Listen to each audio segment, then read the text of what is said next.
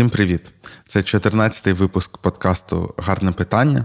І це справді 14-й випуск, а не так, як я е, сказав минулого разу. Минулого разу я теж сказав 14-й, але то був 13-й. І ми говоримо на теми, які зазвичай не на часі, тому що коли вони на часі, стає вже пізно.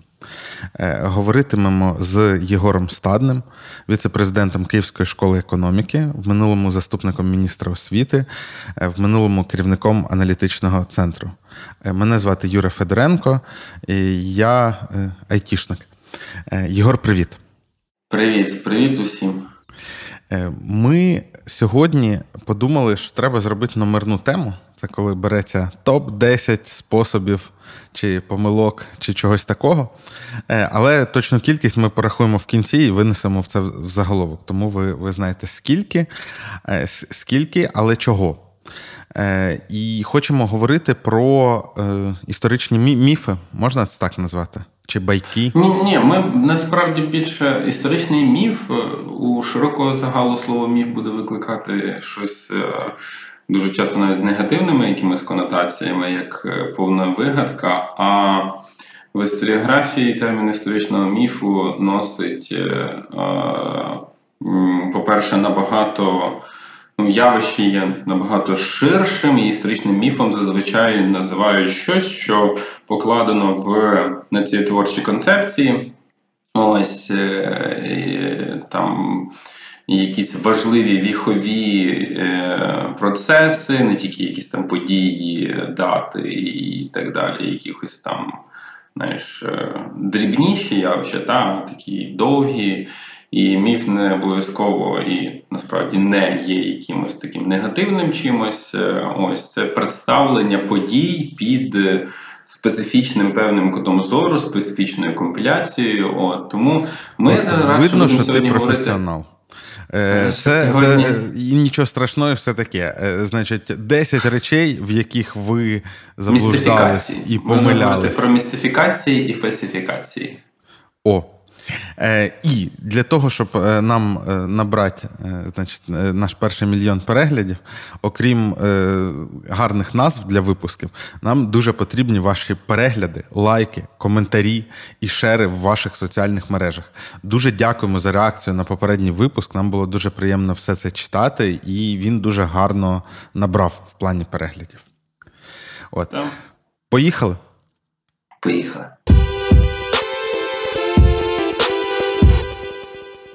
Ну, е, давай, е, ну от, власне, сказав я два слова: містифікація і фальсифікація. І я не впевнений, чесно кажучи, що я між ними провів би якийсь дуже чіткий вододіл.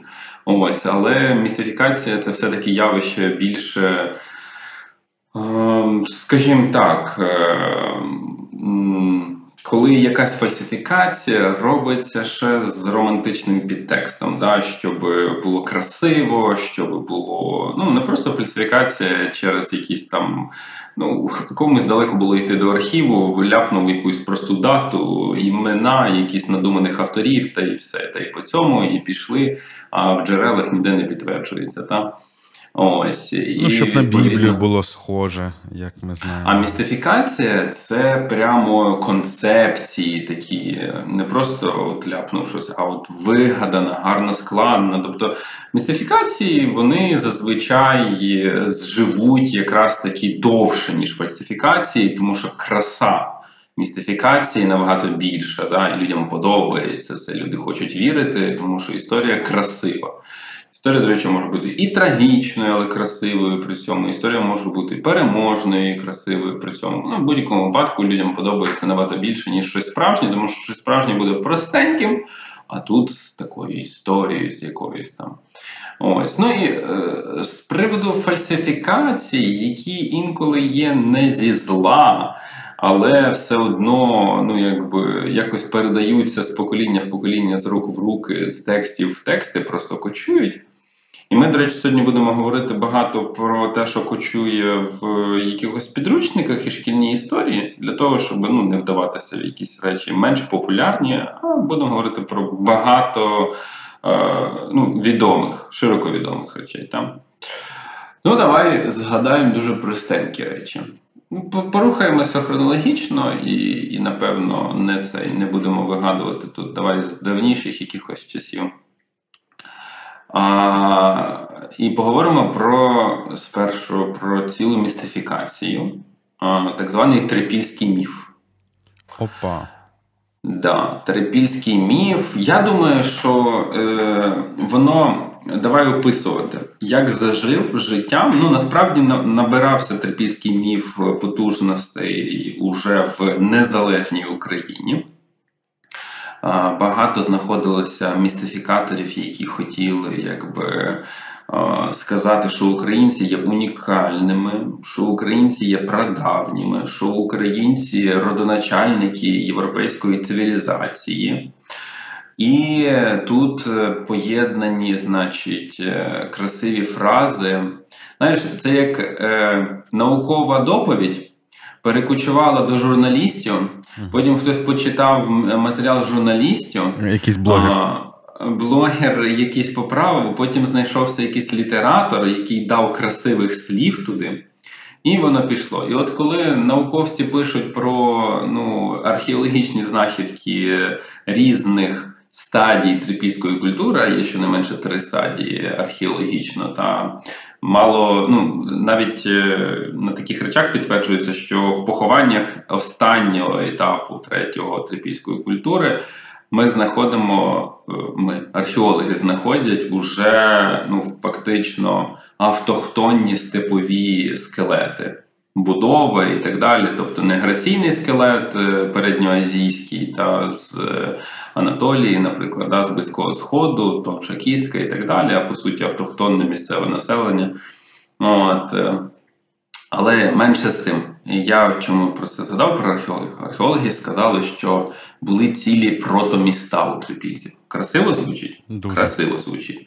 Але коли археологи це говорять, то вони ну там дуже обережно вживають це в протоміста для того, щоб описати, що це не просто якихось пару землянок там нарито, типу було, і я не знаю, навколо якогось вогнища, та що це був великий паркан, та і були аж двоповерхові подекуди будівлі. Нічого. І це взагалі ж вважається. І тут двоповерхові одразу в маси йдуть як багатоповерхові, як мало на містах марочоси.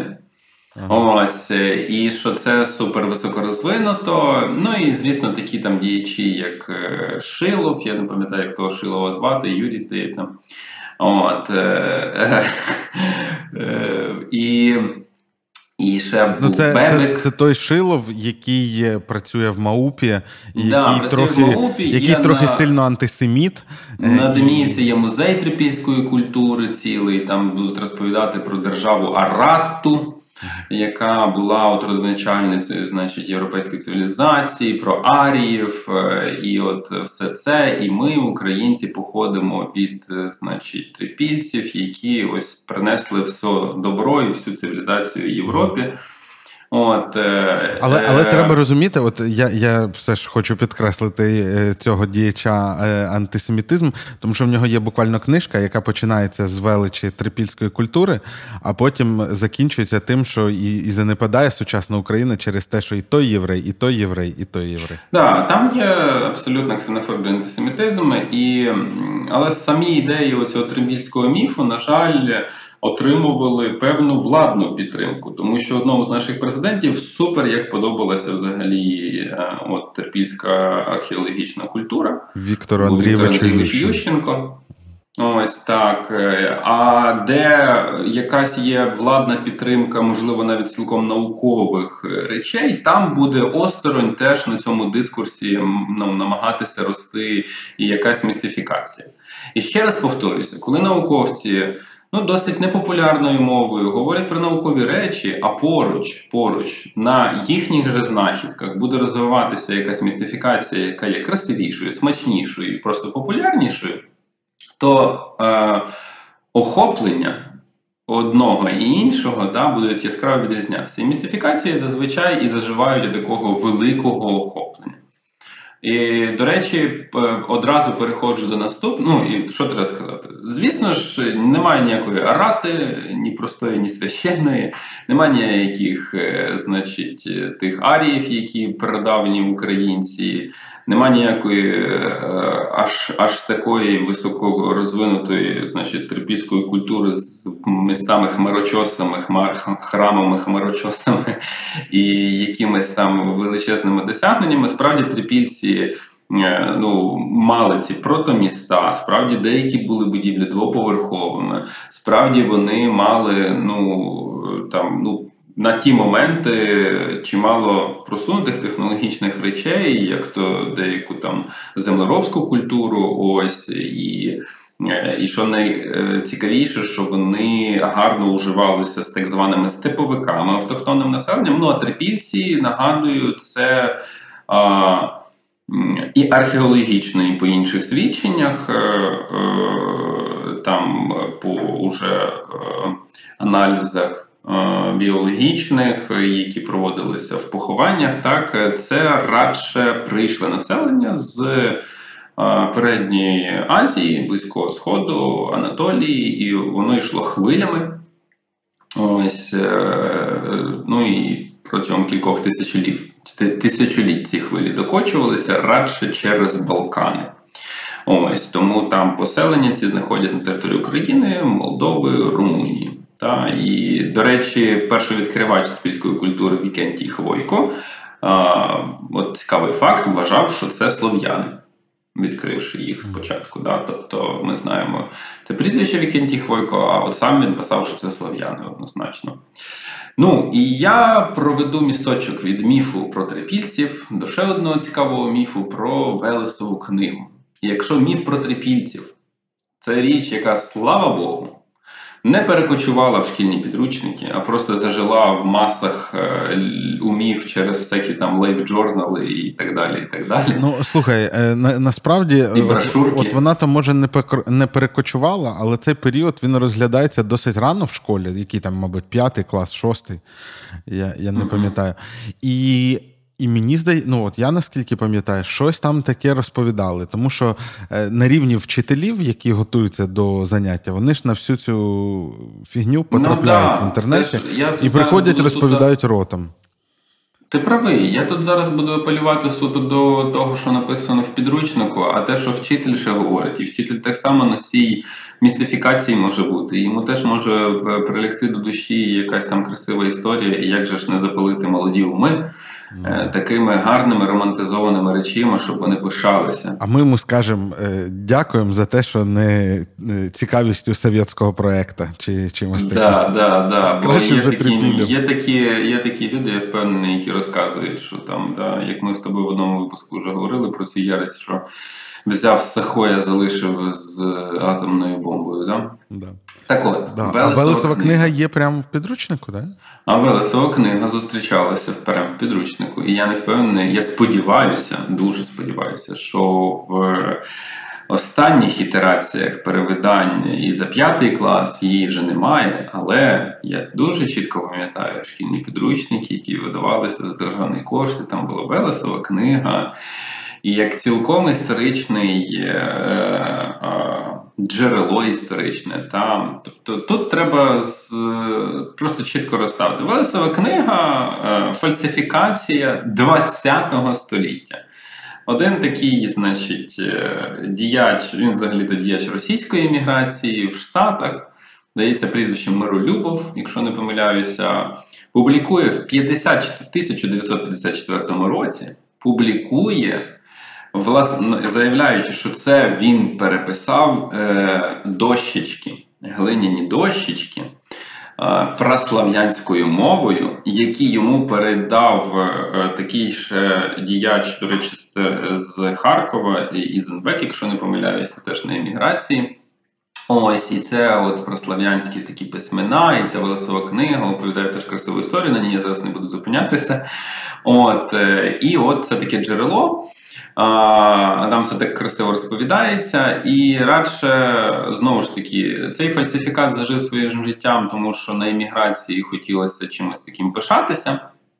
Ось а тут радянська влада все все підмяла під себе. А оце, це російська імміграція в Штатах там хотіла своєї такої красивої історії, і цей фальсифікат, на жаль, на жаль, деякими людьми цілком там сприймався за чисту монету, хоча розвінчений він був дуже і дуже швидко.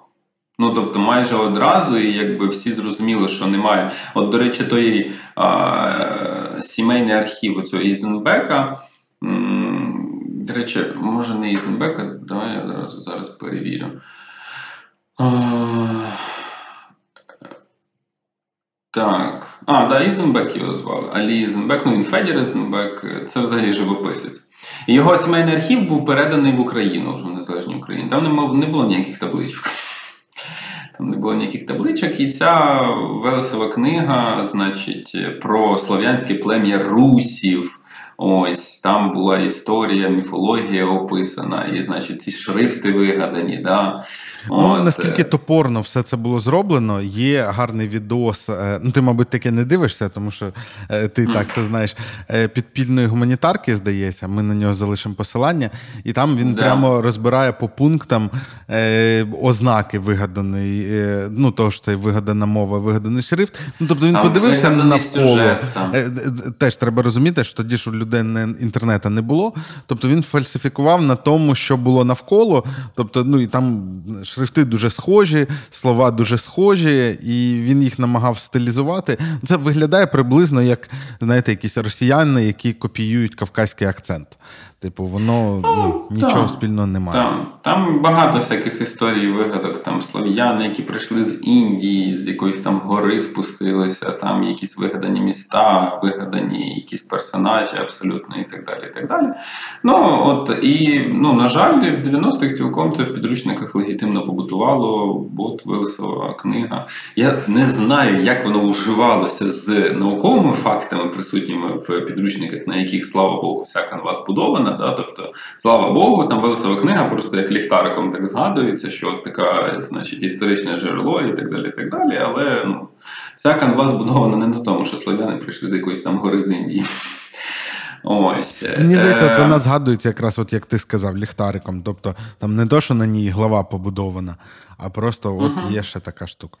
Да, ну а не варто її згадувати загалом. Я думаю, що це штука шкідлива, е, тому що її можна розглядати в якихось там старших класах як цілком, типу, історія містифікації, щоб пояснити, в чому якби е, суть містифікації, да, як приклад містифікації подавати. Е, ну і, е, Але є цілком ліни, лінощі, я би так сказав. Важко людям перевірити досі факти певні. І вони перекочовують просто і перекочовують. Ну, наприклад, е, от хто Юр, автор повісті Нестор, времінних літ? Нестор Літописець. Нестор Літописець, так? А історики, фахові історики, уже давним-давно довели, що ніякий не Нестор літописець, а монах Видобицького монастиря Сильвестр написав повість ремінних літ. І там і, і прям, і там ще й дата є, і неправильна дата в шкільних е, е, підручниках подається теж. Е, а питання полягає, ну, знаєш, просто в тому, що що ліньки авторам шкільних підручників та і навіть програм. Ну, Просто прізвище ім'я поміняти, там, знаєш, типу, ось і дату теж коректно писати. А ще й заодно з зірочкою зробити блок з зірочкою, де розказати Е, чому переплутали изначально? Ну да, чому переплутали. Або, наприклад, є якісь речі, які ну, історики фахові вже кажуть: ну come on, народ, ну давайте вже не будемо да, це писати, бо ж не підтверджується. Це походи Ігора, е, цього теж напів, до речі, міфічного князя Регента. Ось е, е, вірніше даруйте не Ігора, а Олега, Олега напівміфічного князя Регента, який правив за малолітнього Ігоря. Тобто ми не впевнені, що він існує. А що він 1900... існував? Ну, ну, ну, тексти згадують, звісно, його. Я пишу, о, кажу, господи, я кажу напівлегендарно в такому сенсі, що Ну, багато чого красивого там приписується і так далі, да, його діяльності. Але от красивого приписується це якраз один з походів на Візантію, 907 рік. Він зустрічається. Знаєш, історикам важливо, щоб це підтвердилося в кількох джерелах, важно незалежних один від одного, та, uh які взагалі там писалися різними авторами на великих відстанях і так далі, да, е, в різних пис... літописних традиціях. так. І відповідно, е, ну тільки в повісті временних літ знаходять е, да, похід. Ні, ну там описаний. мені здається, в константинопольських е, джерелах там можуть же бути згадки, що якісь там племена на окраїнах імперії інколи набігали і чинили розбій. Або Можуть, можуть, але от е, да. Е, але що прям щит до воріт такий... прибити, да? Такого не було. А, а щит до воріт, якщо не помиляюся, даруйте, можу плутати, це ще ще до одного походу, який ну, радше радше не відбувався. Це вже Ігорів похід 944 року. Це там, до речі, цей щит до воріт Константинополя прибити. Я вже бачу цю сцену, до речі. Е, фільму е, голівудського Троя, де, значить, виходить, якби і викликає на двобій, там, типу, той не виходить, той, значить, прибиває щита до воріт тобі, і цілий неушкоджений йде. Там купа умовних лучників, які можуть з цього величезного, значить, фортифікаційної якоїсь там споруди і так далі. Та От стін його застрелити. Але чомусь цього не роблять. Ну чомусь цього не роблять, тому що знають, що сценарист е, майбутньої повісті временних літ має там да, написати красиву історію. Слухай, ну давай давай ще пояснимо про повість временних літ, що вона дуже. Ем, е, ну, Типу, це ж жанр, тоді ж, коли вона писалась, ніхто не думав е, про те, що на на цьому будуть писати шкільні підручники. І, мабуть, ніхто особливо не думав про те, що багато хто зможе читати і все таке. І тому це такий літературний твір, який зроблений релігійною людиною, тому там, я так розумію, дуже багато пасажів до Біблії.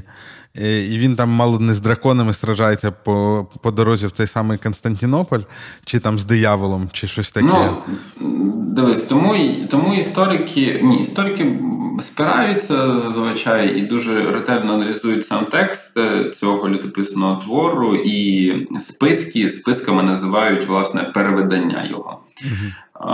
Кожен список це якби кожне переведення. І я вже забув, чесно кажучи, яке переведення, ну тобто не оригінал, що до нас дійшов, наскільки я пригадую, яке е, переведення, який список до нас дійшов. Е, і ем, е, тому історики шукають підтвердження з інших джерел. Ну да, да. Тобто це це не не те, що там вони просто такі, а от тут він, значить, з драконом сражається. Це, мабуть, неправда, а про Константинополь правда. Це все ну, складніше трохи відбувається.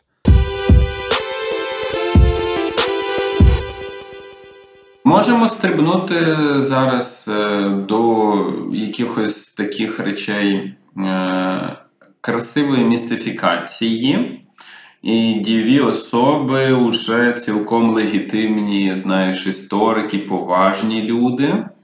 А саме, а до речі, чого я про це хочу згадати, тому що навіть нинішній президент в одній зі своїх промов до Дня Незалежності, відзначаючи історичні звитяги українців, підкреслив, що українці, а саме українські козаки, а саме отаман Сірко, брали Дюнкерк.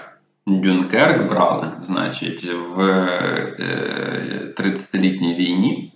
Е, я Ось. думав, в фільмі Крістофера Нолана, але ладно. Ну і е, варто тут, в принципі, сказати, що це е, давно е, розвінчена містифікація.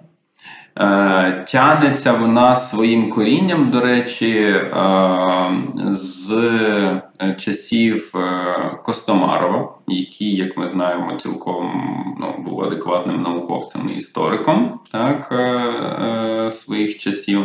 Щоправда, щоправда, він був істориком доби романтизму, і тому такі містифікації йому якби теж були властивими. В чому полягає, якби звідки ноги ростуть самої містифікації? Був, господи, я, чесно кажучи, вже не пригадую імені французького дипломата при дворі польського короля, який справді писав багато про Річ Посполиту в 17 столітті, перебуваючи при дворі польського короля. Справді, до речі, писав про козаків. У нього є навіть е, текст про війну козаків е, проти е, корони. От, До речі, сумлінно підходив, використовував попередники, використовував опис України Боплана. От, Ну і праця, до речі, ця його перевидавалася навіть в 20 столітті, навіть українською мовою цього французького дипломата. Господи, П'єр. П'єр, ні, не згадаю. А, Менше з тим, в тексті згадано, що були на одній зі сторін тристолітньої війни да, протиборчих задіяні а, військовий підрозділ е, з 2400, а, але від польського короля. Ну, тобто не козаків та а, вояків. Ось, е, ну там було очевидно, що ну хтось, е, хтось якби з е, я не знаю коронного війська і так далі. І може там і були якісь козаки, теж затесані. І річ у тім, що в цьому джерелі командував цим військом барон Де Сіро. А якщо конкретно казати, то звали його Клод Летуф, барон Де Сіро. Ось е, Костомаров е, подивився на це все діло, і Сірка ж там не згадував. Він сказав, що 2400 однозначно були козаки. Ну, типу, не треба тут. Значить, було військо якесь. Хто це ще, було хто, хто там ще міг в тій речі Посполитій воювати, крім козаків? Це була 30-літня війна, це часи козацтва. Ну да, хто ще міг воювати? І так польський король бігав до реєстрових козаків, їх весь час залучав, залучав, залучав. Кого він ще міг послати в Європу воювати? Ну, звісно, козаків. Да? Не якихось там жовнірів, вже ж, не якихось там гусарів, не якихось там ну, це козаки були однозначно. Ну, цілком можливо, що там і було багато козацького саме якогось е, е, війська, військових, е, там, які теж уже. Ну, але ми цього писали. просто не знаємо. Ну, Ми не знаємо. Джерело говорить, що це військо надіслане польським королем було. Та й все. Ось. І далі Костомаров дав зачин, що це козаки. І вже в 20 столітті а, публіцисти, літератори починають це розтягувати, і барон Десіро стає сірком. Біля сірка, до речі, дуже часто люблять показувати Хмельницького. І далі звідти Сірко взяв Дюнкерк фортецю. Ось, е, е, до речі, ті ж самі містифікатори, ті ж самі публіцисти писали, їм щось так французькі землі облюбувалися, писали про аеропорт Орлі, що походить Орлі від е, Пилипа Орлика. Угу. Ось, на честь Пилипа Орлика названий, якби друзі. Орлі названий на честь поселення, а поселення бере свою назву тягне мало не з античних часів, тому Якби а, ні. От і це красивий міф, який бачиш, навіть сучасний президент е, Зеленський теж в своїй промові використовує, тому що як не згадати. І я тобі скажу, що можливо, цілком можливо, що могло бути і в 90-х в шкільному підручнику Сірко міг брати Дюнкерк. Е, слухай, але а взагалі оця штука про те, що козаки такі вправні воїни, які е, воювали в Європі були найелітнішою е, значить, силою, яку можна було залучити зі сторони. Це це було таке, чи це от продовження саме цього епізоду? Шевальє, до речі, я задав П'єр Шевальє, це французький дипломат. Е, було, звісно, козаки е, військовий люд, який не міг сидіти без війни. Все дуже просто. Не тому, що звитяжні майстерні, а тому, що це була їхня професія. Якщо не немає війни на порогах, нема походу кудись піти, не воюємо з османами, не грабуємо степи, не, не ще щось там не робимо, не грабуємо шляхетські маєтки. А, Ідемо, наймаємося, воюємо на боці е, десь в Трансильванії, можемо повоювати, походити, можемо в Європі десь походити. Тобто, це такий самий військовий люд, який багато де був присутній на терені так званого великого кордону, який тягнеться від Балкани до Азії, де просто треба було щось охороняти, треба було десь якось е, саме за рахунок військової майстерності жити. Ось, е, ну і відповідно в такий феномен, як е, саме Дніпровське козацтво, Запорізьке козацтво, ну, дуже сильно розвинувся завдяки державі, яка якби да, його залучала, інкорпорувала і так далі. Набагато більше, ніж там ті ж самі граничари на Балканах. Ось набагато більше, ніж е, інші, там на уже східніше на цьому кордоні. От, е, І був описаний в багатьох джерелах, і був задіяний в багатьох війнах. От Тому зажив набагато більшої слави і досягнув набагато більшого розвитку. Але ті ж самі козаки, коли ти витаєш про військову майстерність, виявилися на 18 століття уже по суті військово-архаїчними. Ось на час на час зародження постання регулярних армій. Угу. Вони, звісно, з своїм ось таким устроєм і технологіями, які в певний час е, ще були ну, досить передовими, і тактики бою е, на час 16-17 е, століття були прогресивними, багато в чому ефективними, більш ефективними, ніж якби супротивників. так.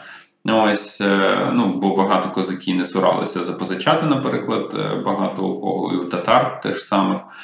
Ось, але е, ну, коли постають регулярні армії, коли постають гарно описані вже військові там мистецтва, різні підходи, то звісно козаки виявляються дещо архаїчними. Ну і там уже час такий відвертого.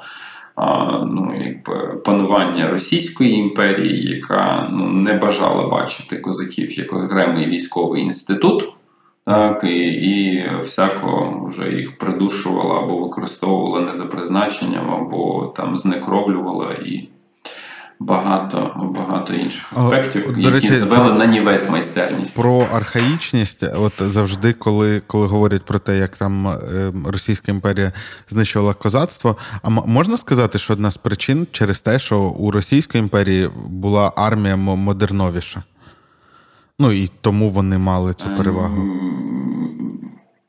Ні, в першу чергу через те, що ну був наступ на інститути, які живили козацтво, і можливо козацтво в теренах Гетьманщини теж би зазнало модернізації, так як військо, тому що все-таки є е, запорозьке козацтво, є е, ну полки Гетьманщини, так? І якби устрій самої Гетьманщини перетворювався би йшов би в ногу з часом з військового, квазі-військового устрою. Ну ці полковий полковий устрій, це ж військовий устрій поділу територіального. Так якби це все йшло в ну в ногу з часом, модернізувалося, переходило теж на рейки регулярної армії, і артилерія би розвивалася як слід, і багато інших яких аспектів, так. То ну ми би можливо не бачили би, тому що ну я все-таки більше даю е, тут е, причини на те, що ну архаїчність через те, що не давали розвиватися, бо ніхто не мав в цьому інтересу ніякого. Та? Тобто Росія хотіла уніфікувати, Росія хотіла якісь там да, регулярну армію збудовувати і відповідно утискала будь-які автономні утворення. Катерині II, Катерині II, яка дивилася на це все як на зоопарк, е, як айтішники кажуть, зоопарк технологій, да? тобто як на зоопарк незрозумілих утворень, їй що що Гетьманщина, що якісь там е, приєднані курлянські землі і так далі. Так, е, значить, вона така сидить і імператриця. Треба якось звести до спільного знаменника. Давайте щось скоро. Да, Каже: ні, ні, ні, треба управляти якось, управляти таким зоопарком важкувато. Давайте все це поуніфіковуємо. Тому.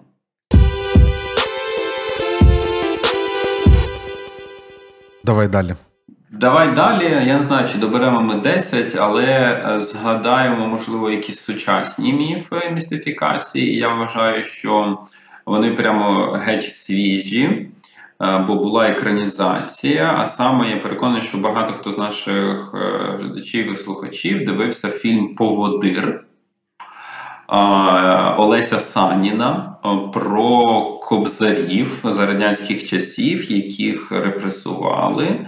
І, власне, у фільмі теж нав'язується такий е, сюж... ну, ніхто не стверджує, що міф, господи, що фільм історичний. Так? Е, фільм прекрасний, красивий, а сюжет там про значить, одного з кобзарів, е, і як ну, там розвивається його біографія, історія, а там теж нав'язується до так званого розстріляного з'їзду кобзарів.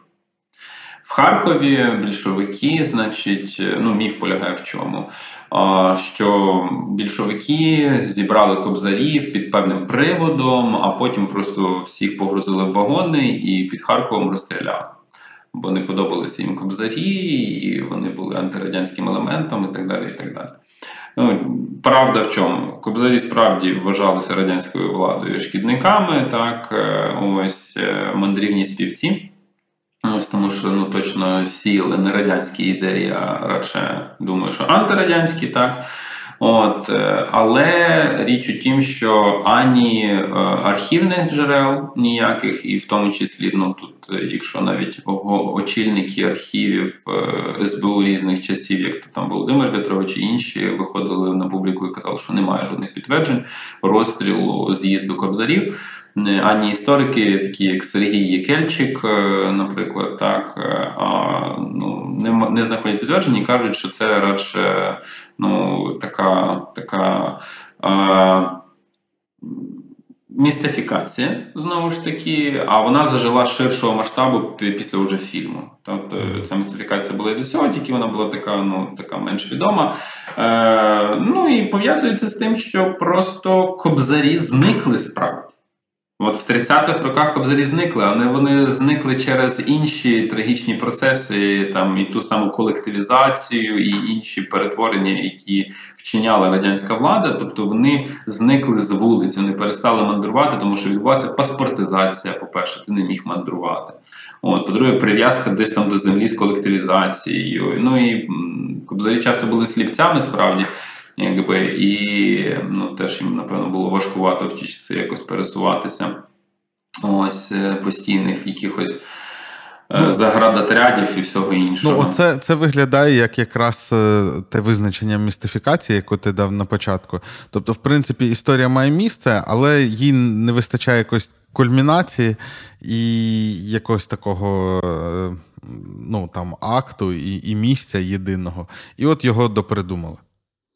Ну, е, ну, але в фільмі покладена теж ну, гарна, гарна, красива історія. І, в принципі, знаєш. Е, е, Ти знаєш, про що я хотів більше поговорити? Тобто, ми з тобою згадали про фальсифікації, містифікації, просто якісь там лінощі, які мандрують з підручника до підручника, наприклад. От, е, А це все давай якось в другій частині. У нас буде символічна друга частина, хоча тема сьогодні одна. Поговоримо про загалом певні трансформації шкільної історії, шкільної програми, підручників, е, і які дискусії зараз точаться. Ми залишимо лінк. Я, до речі, нашим слухачам, хто цікавиться історією, дуже раджу і на канал підписатися, називається Локальна історія, і сайт почитувати. В останні роки розвинулося ну, гарний майданчик для довкола історичної тематики, довкола нашого минулого. Там багато фахових істориків. Вони піднімають завжди ведучі цього каналу, і автори проекту піднімають завжди актуальні теми, дуже гарно їх освітлюють, знаходять тих самих фахівців, які найкраще в цьому спеціалізуються. Ну, одним словом, хвалю цей проект дуже сильно і раджу. І от дамо там посилання, тому що вони в одному з матеріалів, е, по-моєму, початку 22-го року опитали істориків. Серед них і професорка Наталя Старченко, яку ми вже згадували, і Сергій Громенко, і Вадим Арістов, це знавець е, е, середньовічної історії, ось і саме історії Росії, до речі, теж випускник Могилянки, на кілька років старший за мене. От, І там чимало фахівців от, обговорюють, які важливі зміни треба зробити. Які важливі зміни треба зробити. І, ну, от, наприклад, той же самий Вадим Арістов говорить про те, що нам треба поміняти підхід до висвітлення княжої доби, тобто історії Русі. І тут я зараз не про помилки буду говорити, да, хто автор повісті временних літ. А, радше наша, наше бачення в шкільній програмі Русі, воно, значить, яке? Ну, воно ж е, е, трагічно орієнтоване. Тобто, у нас спочатку Русь розквітала, ми говоримо про походи, ми говоримо про. А потім Святослава. наражали дітей і почались між собою. А потім наражали дітей, ці діти розбрат влаштували. Ну, чесно кажучи, все по повісті, і і, і якби оцей е, період. Ну, от, Що маємо історично, ну, науково тут е, якби згадати, що е, той період, який в шкільному підручнику подається як трагічний, тобто розбрат, у дільні князівства, це, наприклад, для науковців це період насправді розквіту. Тобто розвиваються міста, вони постають багато де, торгівля розвивається. Да, Там нічого до цього не було, населення більше з'являється. Тобто ці князівства, вони демографічний бум якийсь. Так, а що там жодного прибитого щита в Константинополі? Жодного прибитого щита, правда? Ну тобто, ми це сприймаємо так, як трагедія. Від Києва щось почало відколюватися, так е, а для науковців це насправді ну періоди навпаки. 9-10 століття це там якісь е, степи, невідомо де якісь, значить, е, е, пости розбудовані там туди-сюди хтось бігає, якісь там військо, да, тільки утворюється якась державність, по суті, да, постає. А уже насправді 11, 12, тим паче 12 століття, це коли ми там будемо голову посипати попелом і казати: Господи, ці всі онуки, правнуки порозбігалися. Це навпаки розквіт. Це навпаки терени, окремі терени почали окремим життям. І ну, мені подобається аналогія Вадима Аріста. Він каже: «Е, і оцей період змагання за київський престол, який вважався головним це є справжня гра престолів. Типу. І от знаєш, це як прикольно було б нав'язати реально. От е, Уже багато хто подивився і серіали, може книжку читали, і було б прикольно це з такою аналогією теж подавати. Ну я зараз фантазую. Суто. Я думаю, там історії можна покруче придумати. І Можна покруче придумати, звісно. І от він вказує на те, що ну варто б трошки це абсолютно до гори дригом перевернути та, і показувати геть по-іншому. Ну так, справжній заменепад це ну Батиєвий похід, спалення Києва там та 1240 рік, да, це занепад уже буде. Тобто, ну там справді обривається багато цивілізаційних процесів, там демографічних процесів е, і всього іншого, і якби. Перекочовує це в нашій історії все в Галицько-Волинське князівство. До речі, саме Демарістов заявляє, що ну і з ним важко не погодитися. Правильно казати, по-перше, Волинсько-Галицьке, по-друге, це дуже штучний утвір. Дуже штучний утвір, ну тому що там існувало за Галичину протистояння, і Володимирський князь, е, власне, е, Роман Мстиславович, який з Мономахів, е, з Мономахівської гілки Рюриковичів походив. Ну, приєднав Галичину до Волині, не навпаки, не Галицько-Волинський має бути. Я думаю, галичани нам цього не пробачать. Ігор, ми це виріжемо на фінальному монтажі. Оці твої зазіхання на буквально галицьку корону. Да. Ну і справді після 2000 там життя вирувало вже більше там на Волині Галичині. Волинські князі там взяли під контроль Галичину теж. Ну, насправді казати правду, Володимирські князі, не Волинські князі, а Володимирські. Вони саме там сиділи. Е, І е, тоді да, тоді Слухай, вже А звідки вже... взялося це ставлення до цього як до якогось такого невдалого періоду?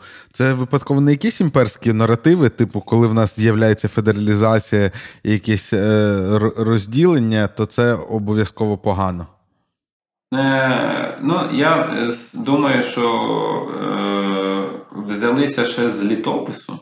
Uh-huh. Коли це все сварки синів, сварки, значить, і так далі, братовбивчі речі, воно все ж літопис має теж, як ти правильно казав, моралізаторську складову, певно, да, повчальну складову. І ну, абсолютно нормальні процеси, які розвивалися по всіх європейських князівствах, королівствах, оця роздроблення та роз'єднання, розщеплення на життєздатні, я підкреслюю, життєздатні, але дрібніші організми. Це розквіт. Це не так, що щось централізовано, але централізовано десь просто так уявно, тому що пробігли військом через 30 років там війська, якби 30 років там війська немає ніякого, і ніхто не відомо, чи там данину платять, не платять, хто там що контролює і так далі.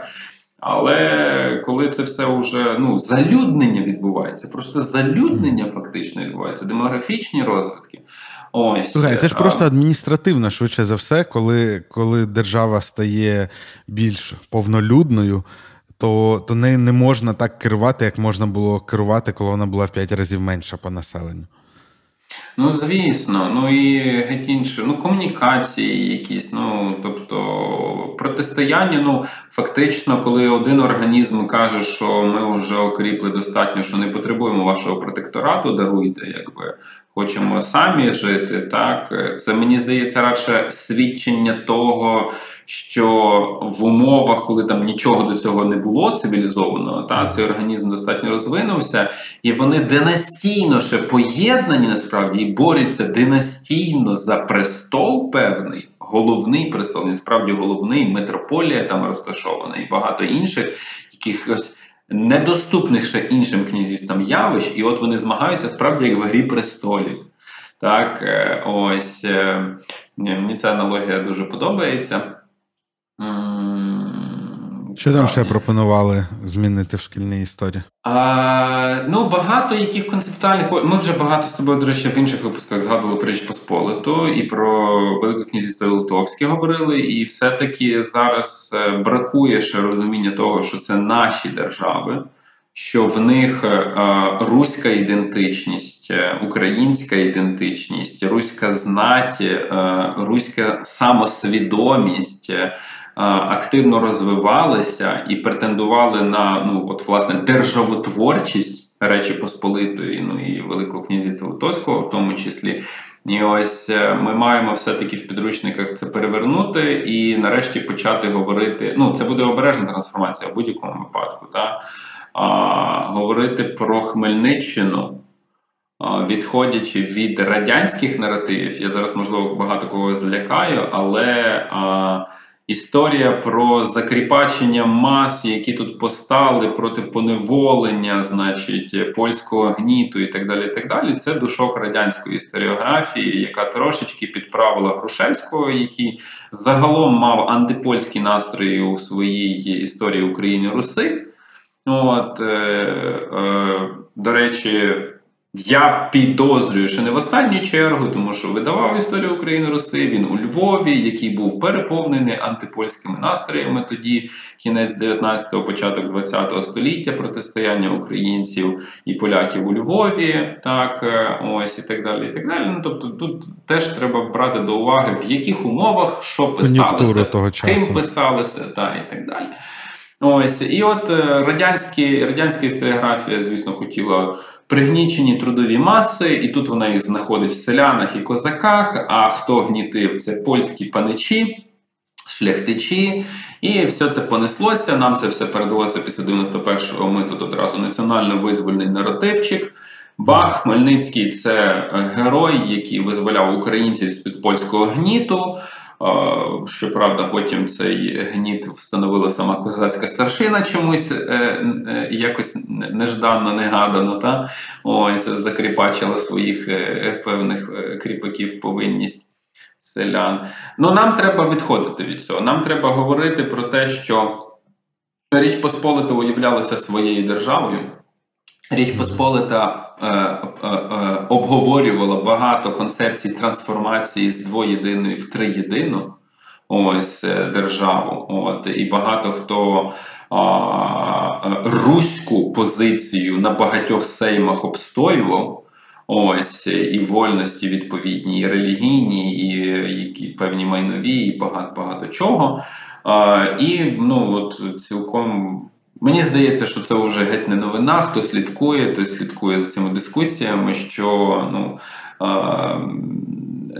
Трансформувати треба погляд. А він тягне за собою трансформацію погляду і на Хмельниччину. Та? Ну, стривай, давай давай ми проговоримо, бо багато хто слідкує, але хтось може не слідкує. Да? Тобто mm-hmm. е, був е, наратив, е, ну, типу, Грушевський під.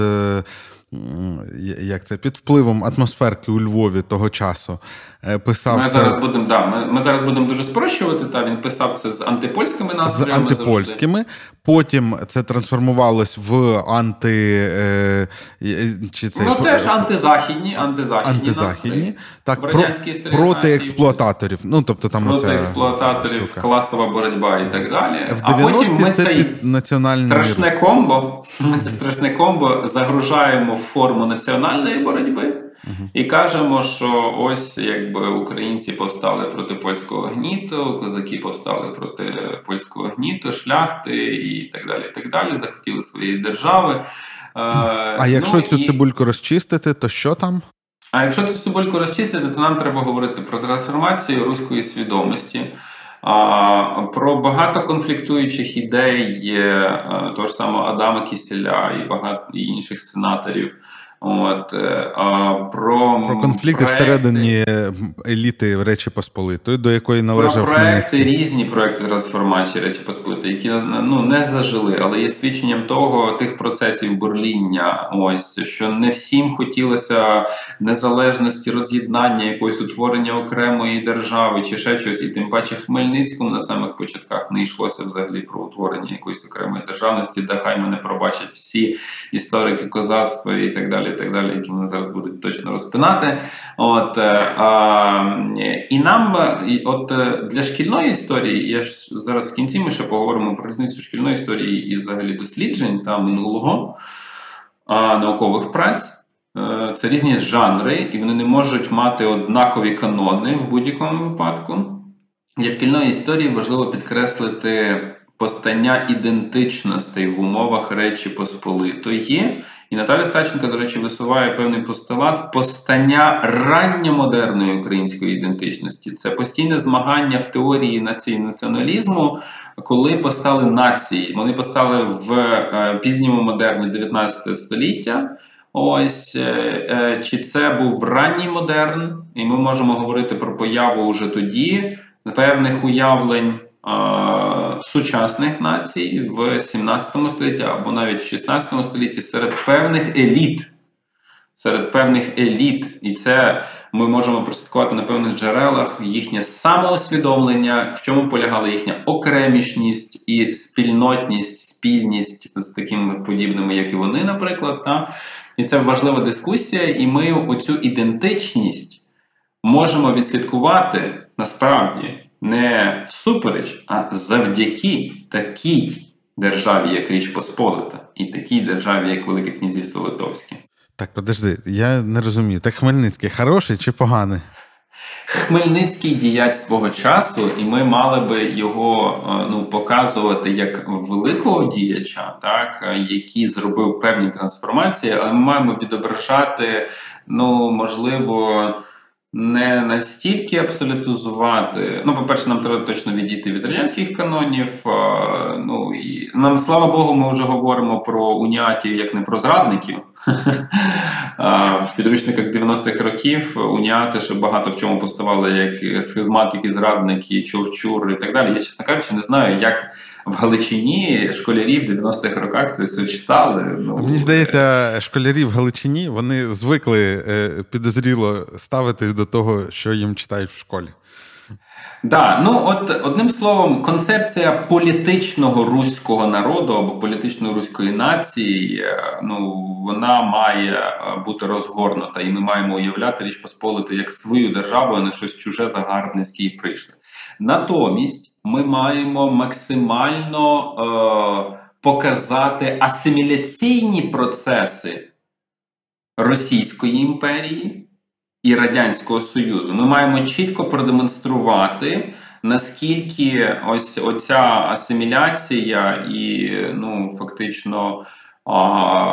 Всякі заборони, обмеження для розвитку української ідентичності, якщо ми говоримо про українську ідентичність, так і ну, як імперія завжди нас ущемляла і не давала розвиватися, і багато яких сучасних явищ ми там маємо шукати їхні коріння, наших, можливо, деяких недосконалостей, нерозвинутості певних інститутів, ось і так далі, і так далі. І там ну, ну про русифікацію ми з тобою стривай, вже. Стривай. А тут, от до речі, розкажи про тим паче, ти ж е, совєтським періодом займався. Наскільки я пам'ятаю. Ой, дивись, е, от, от, період... дивись, тобто з Польщею uh-huh. треба розглядати як свою державу, а Радянський uh-huh. Союз треба розглядати як. Е, ну, перше, Радянський Союз взагалі треба розглядати як антигуманний проект. Ну тобто, це тоталітарна країна, яка повністю просто винищувала будь-яку людяність. От і так далі. Російську імперію треба розглядати як імперію, яка а, намагалася асимілювати власне свої а, а, неросійські терени та і підігнати під концепцію там, значить, е, руського триєдиного народу і чого не було далі. в Речі Посполитій, правильно? Чого не було в Речі Посполитій, і е, в Речі Посполитій були релігійні протистояння, але це аж не ті масштаби насправді, і е, точно там не було ніякого ну якогось там гніту мовного і ну тобто. Е, це треба чітко розмежувати, якщо ми тим паче говоримо про еліти, про роди, аристократію, певну шляхту, магнатерію, речі Посполитій. І ну, там, це геть інші світи в порівнянні з Російською імперією. Врешті-решт, якщо ми ще згадаємо про останній проект трансформації Речі Посполитої вже на її схилі. Е, існування перед її розподілами тими ж самими імперіями да, сусідніми. От, е, І ми маємо. Е, ти просто мене ганяєш туди-сюди, я так я так гублюся. Але про Радянський Союз я ще хотів сказати. Да, До речі, рвано у нас вийшло, бо ще наприкінці хотів згадати про одну концепцію взагалі сміливого перегляду, повного наративу і відходу від гранд наративу Грушевського. А, Ще скажу, але От про Радянський Союз два слова. Це не я, між іншим. Да. Я вважаю, що нам максимально потрібно показати антигуманність радянської влади, радянського концепту. Нам потрібно показати творення цієї радянської людини, тому що це специфічний був конструкт, який утворювався протягом багатьох десятиліть за допомогою пропаганди, за допомогою ну, репресій, ущемлення, і е, щоб люди. Сучасні процеси і наслідки цього, які ми зараз маємо бачили, нам потрібно показати оцю. От я вважаю, що нам не стільки важливо знати про господи, ці з'їзди, якісь там ще якісь речі. Ми можемо все ж таки ну там. Канва про репресії, канва про протистояння проти радянської влади, канва про дисидентів. Вона важлива, її треба залишати, але нам треба це засунути в конструкт загалом антигуманності і творення чогось, ну шизофренії, якогось Франкенштейна. Тобто, за, замість так? того, щоб е, копатися в історії партії як це в нас да. зараз зроблено. Там які там конституції приймали, і кожна з них конституції там згадується. Якісь ці перетворення. Чесно кажучи, мене ну там господи, Касигінські якісь реформи економічні. Да на що вони там потрібні? На що їх там згадувати? Е, Відлиги, якісь чи ще якісь там оці, оця канва, е, відлига перебудова, значить репресія, відлига перебудова. Там ще я хотів би показати, наскільки це людожерна була насправді е, країна і ідеологія, і тут буде ми будемо скрипіти зубами, тому що знайдуться люди, які будуть казати, а Динамо Київ. А якісь ще там круті речі да, в Радянському Союзі. А я хочу показати, наскільки ми зараз є скаліченими через радянський період в нашому минулому, от, і в багатьох в безлічі сенсів скаліченими. І наскільки зараз це важливо, тому що нас насправді цей Франкенштейн тільки ще оздоблений російським імперіалізмом набагато більше, зараз б'є і намагається зжерти. Ми маємо цю е, показати, що ми що ми ще не зовсім втратили да, за цей радянський період, і що у нас таке жевріє так, всередині і протягом багатьох там століть, та, що ми е, протиставляємо цьому, і чому українці чинять спротив і не здаються. І що я, до речі, хотів закладати про нову геть концепцію, геть Стривай, стривай, можна я я про це хочу сказати, що була така теза про е, ну, з початком цієї війни, що одна з великих проблем ХХ століття, що в Другій світовій воювало дві тоталітарні країни, е, там антилюдяні, але одна з них програла і там якби суспільству довелось покаятись і розібратись в собі, а інша. Е, через те, що вона виграла, е, вона, ну, типу, себе виправдовувала потім в наступні десятиліття. І виход... ну, і це призвело, зрештою, до того, до чого призвело, в тому числі і і зараз те, що відбувається. І що виходить, от от по радянському цьому, що що треба якби і нашу українську історію полікувати від оцього радянського насліддя. Нам треба цей спадок е, від нього, звісно, позбуватися, і нам треба деконструювати. Нам потрібно деконструювати е- і розібрати по поличках цю шкоду нанесену для того, щоб ми зрозуміли, що ми зараз протиставляємо. Це не завжди артикульовано для нас. І оці наративи, ти знаєш, ну наративи про яка різниця насправді походять звідти саме. Та з нашого ну нас скалічили, та і ми інколи навіть. Е, цю різницю десь не помічаємо, так нам здається, яка різниця. А, що ну і сам... давай давай вже згадаємо Арестовича, і потім е, якісь наші типу інтелектуали сидять і кажуть: ні, ну інтересний да. проект був з перегибами на містах. О, ну да, а, дуже ну, влучне це... спостереження, Юр. Дуже дякую тобі.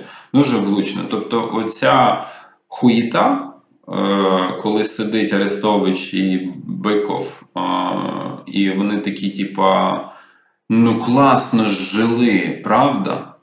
І в мене волосся дибки. Тобто мільйони людей невинно вбитих, немає свободи, немає добробуту, немає нічого.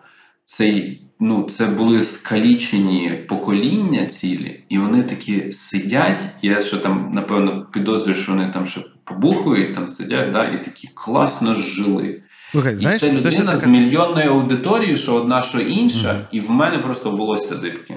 І знаєш, вони б тобі сказали, або їх шанувальники, е, вони б тобі сказали: Та Єгор, ну це ж справа не в тому. Вони ж говорять про інше. Вони ж говорять, вони ж не не, не відмазують там Сталіна з його репресіями і так далі.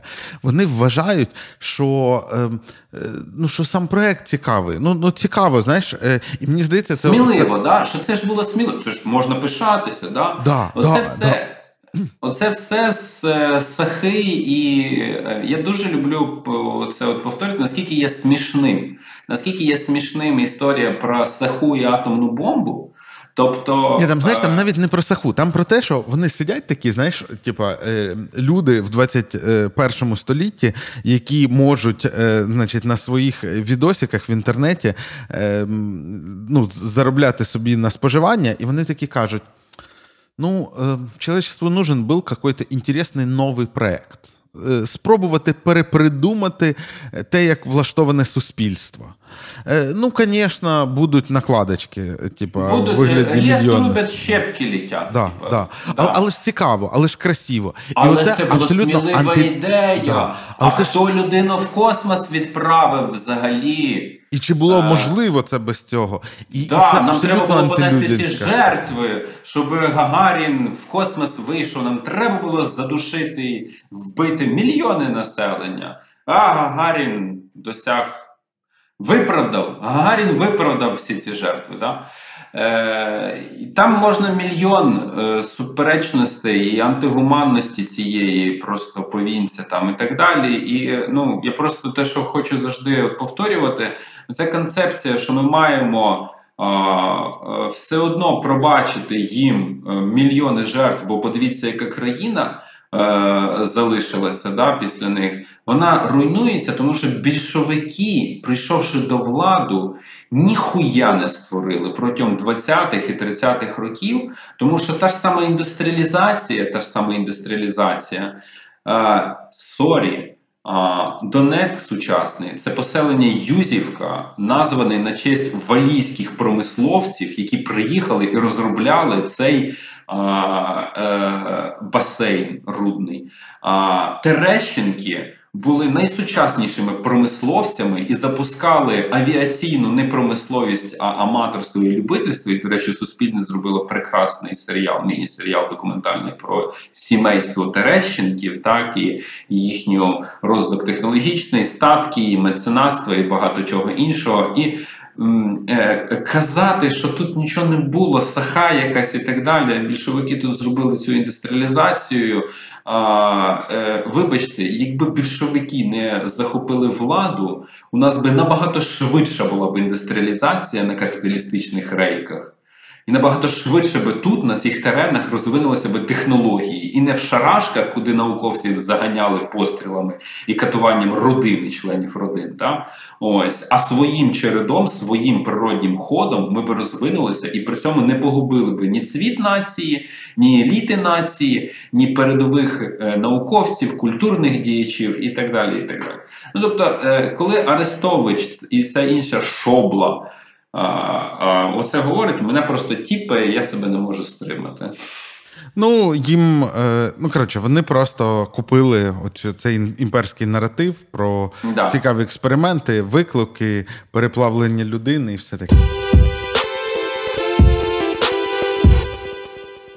На сам кінець, Юра, я вже не зможу розказати детально, а ми тільки посилання залишимо на сміливий погляд на в цілому весь гранд-наратив. Гранд-наратив на сьогоднішній день у нас гранд-наратив Михайла Грушевського. Гранд-наратив ми називають оці власне національні міфи, а, а обросші в багатотомники. Так, навколо чого збудована національна історія. Так, от ми власне живемо досі в гранд-наративі Михайла Грушевського.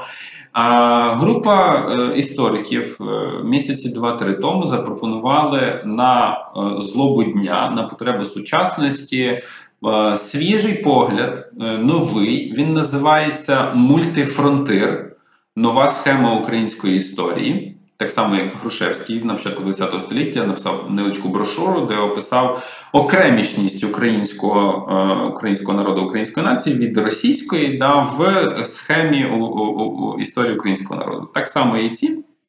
І е, Слухай, ми може цілий випуск про це зробимо, чи там не не вистачить? Ну, Можемо зробити. Мультифронтир, просто ідея полягає в тому, що на цих теренах завжди в багатовимірних протистояннях, і не тільки протистояннях, а співпрацях поєднувалися різні культури, релігії, цивілізації, держави. Вони сплавлювалися, воювали, кооперувалися і поставали дуже цікаві сплави. Дуже цікаві наслідки, дуже накладання, оверлепи, існування. Е, І це цікава історія, тому що вона з однієї сторони може сказати, що в цьому всьому викристалізувалася Україна. А також вона поєднує в собі багато цих сплавів, і починаючи з того, що це органічне інкорпорування е, кримсько-татарської історії, е, Речі Посполитої, зокрема, і всього того, що ми з тобою вже говорили. От ми залишимо тільки посилання. Хто цікавиться, почитає це сміливий крок. Сміливий крок. Ну уяви собі понад століття панує грант наратив от Михайла Грушевського, і ревізія ревізія прийшла від сучасних істориків, і вони обіцяють описати набагато більш детальніше. Це це зараз лише програмна стаття. А хто хто от. ці люди там є? А, Ці люди а, ем, вони прямо так і кажуть, що це ми, хто нижче підписалися. Це сучасні історії. Ой, господи, сучасні історики. Серед них є. Е, і Євген Синиця, і Віталій Скальський, і Крило Галушко, і Сергій Громенко вже згаданий тут, і інші інші історії. О, господи, історики. вже заговорять, і інші історики. Е, клас. Е, Це це прикольно. Звучить е, звучить ідея в тому вигляді, як ти її висловив, дуже сучасно і прогресивно. І я думаю, ми до цього ще будемо повертатись. Так. А глядачі, пишіть в коментарях, чи цікаво вам було б до цього повертатись. І ем, як вам взагалі? І до зустрічі. Наступний випуск буде, я так розумію, до Дня Незалежності, де говоритимемо про майбутнє України. Так. Так, саме так. Пишіть, поширюйте, коментуйте, будь ласка. Дякую, до речі, за коментар в попередньому випуску. Хто мене поправив з приводу спорідненостей угорської мови, що вони до ханти і манці ближче, ніж до естонців і фінів. От, е, І взагалі ми читаємо завжди ваші коментарі, тому пишіть, будь ласка.